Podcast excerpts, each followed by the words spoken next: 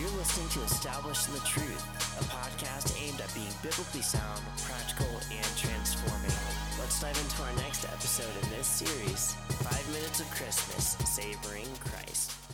And savor Christ we will. Thank you for joining us in this next episode today. Glad to have you. My name is Jake. I'm your host here on Established in the Truth and just really excited to do this series with you this week five minutes of christmas. And i've explained it in the previous episodes this week five minutes is really what life is kind of made of uh, each day. And so god wants us to savor us even in the mundane moments that we have. And christmas is full of those let's be real. You know christmas morning is great but it's the days leading up to christmas that is either hectic or mundane one of the two kind of right? So we're going to talk about a different topic today. And before we do that let's pray Lord, thank you for your goodness to us in every aspect of life. Thank you for your Son, for paying for our sins on the cross through him. And we just ask for insight into your word. We ask that you would bless us with your spirit during this season. It's in Jesus' name. Well, our topic today is suffering. And uh, part of the goal of this series is to surface important needs that we as Christians have this Christmas season and see what God's word says about those needs. And suffering is a topic that the Bible addresses and that people go through during this season.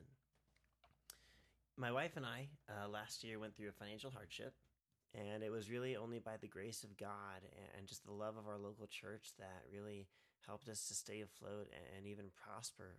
And not everybody has that. And not only that, but people are going through health issues right now and heartbreak and uh, relationship difficulty and what have you. And so it can make the Christmas season really difficult. So that presents the question How do we celebrate Christmas when we or those around us are suffering or in the midst of trial? Well, that's the question we're going to answer today in today's topic. Well, I'm just going to cut right to it. It's because God is the God of all comfort. You see, in first, uh, in Second Corinthians chapter one, we read, Blessed be the God and Father of our Lord Jesus Christ, the Father of mercies and God of all comfort, who comforts us in all our affliction, so that we may be able to comfort those who are in any affliction with the comfort that we, um, you know, paraphrasing here, that the with the comfort that we ourselves are comforted, comforted by God. So you see, the gospel of Jesus is not that the world comforts us, but that God Himself does.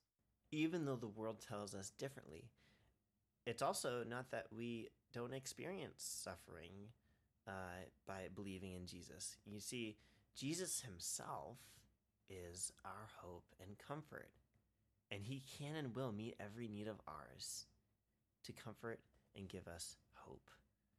And that actually happens particularly through His Word.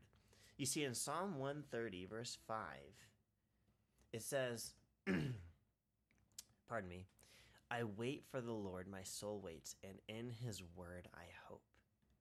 You see, God doesn't just comfort us with a good night's rest or with a good meal or with a paycheck or with our relationship getting reconciled.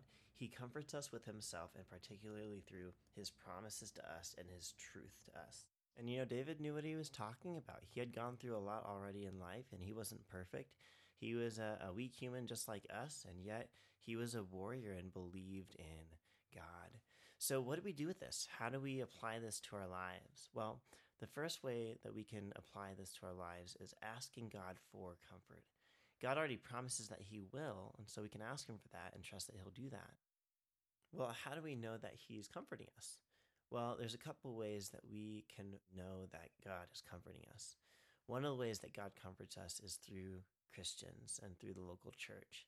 So if your church is comforting you or showing you care, you know that God is comforting you. Another way that God actually comforts us is by us caring for others while they're suffering. So if you're caring for people while they're suffering, you know that God is comforting you. So you see, there's a lot of relationship aspects here when it comes to suffering and God's comfort. I mean, it's right there in the text in Second Corinthians for sure. So we're not called to retreat when we suffer. We're really called to receive and even to give, and God will give the grace for that. So we celebrate Christmas this season not because it's easy, but because God is worthy of it. And He's especially able to comfort us because He's the God of all comfort. Well, thanks for joining us for today's episode. We hope that you'll join us for tomorrow's episode as well in our series this week Five Minutes of Christmas Savoring Christ. Have a blessed day. Have comments or questions? Go ahead and reach out to us at establishedinthetruth at gmail.com. You can also reach us at establishedinthetruthpodcast.wordpress.com. Don't forget to subscribe on your favorite streaming platform and even follow us on Instagram. God bless.